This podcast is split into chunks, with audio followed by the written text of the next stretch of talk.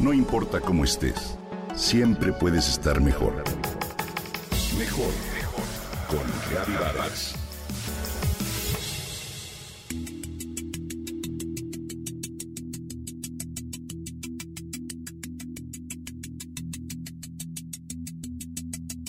Qué terrible es mirar a una madre o a un padre con el bebé en brazos que sostiene con una mano el cigarrillo. ¿Te ha pasado? El nacimiento de un hijo supone normalmente un gran cambio en la vida de los padres. Muchos de ellos modifican sus hábitos, pero muchos de ellos no. Si eres fumador y tienes hijos, esto te puede interesar. El humo del cigarro perjudica al bebé. Sus vías respiratorias son proporcionalmente estrechas, lo cual los hace altamente sensibles al humo. La exposición continua al humo del cigarro aumenta la posibilidad de que el niño enferme. Bebés o niños que son fumadores pasivos suelen enfermar con más frecuencia, presentan continuos catarros, asma, bronquitis e incluso pueden llegar a padecer daño pulmonar y en una infección viral tienden a agravar o a no mejorar. Además, un padre que fuma no puede pretender que su hijo no vaya a fumar, pues desde pequeño lo lleva al consumo de este. En nuestro país, el cigarro se considera mucho menos dañino que otro tipo de adicciones, mas está comprobado científicamente que su consumo desde temprana edad, incluso como fumador pasivo, puede llevar al desarrollo de tumores, cáncer y diferentes problemas cardiovasculares, más también a aumentar la probabilidad de usar otro tipo de droga en el futuro. Hoy, las principales razones por las que los hijos inician el consumo del tabaco a temprana edad son, por supuesto, curiosidad y la influencia. Más del 24% de los jóvenes comienzan a fumar por influencia de familiares y amigos. Y aún hay más. La OMS revela cifras preocupantes sobre el consumo del cigarro.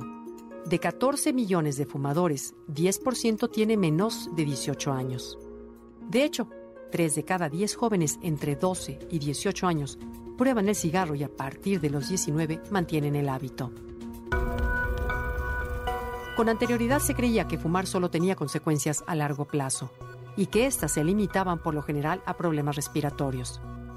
Hoy, un reciente estudio del equipo médico del Hospital de Niños del Centro Médico de Cincinnati, en Estados Unidos, se contrapone esta teoría.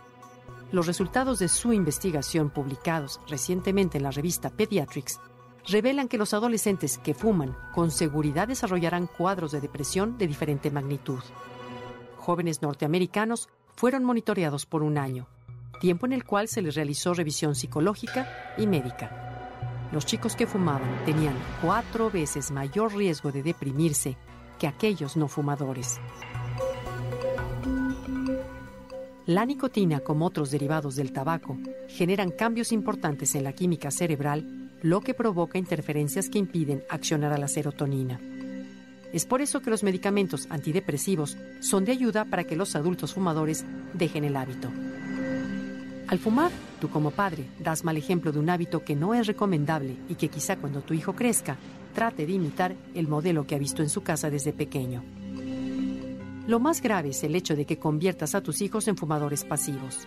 Si de plano te resulta imposible dejar de fumar, por lo menos deja de hacerlo en presencia de tus hijos. Permite que tanto autos como tu hogar estén libres de humo para que deje de ser un fumador pasivo.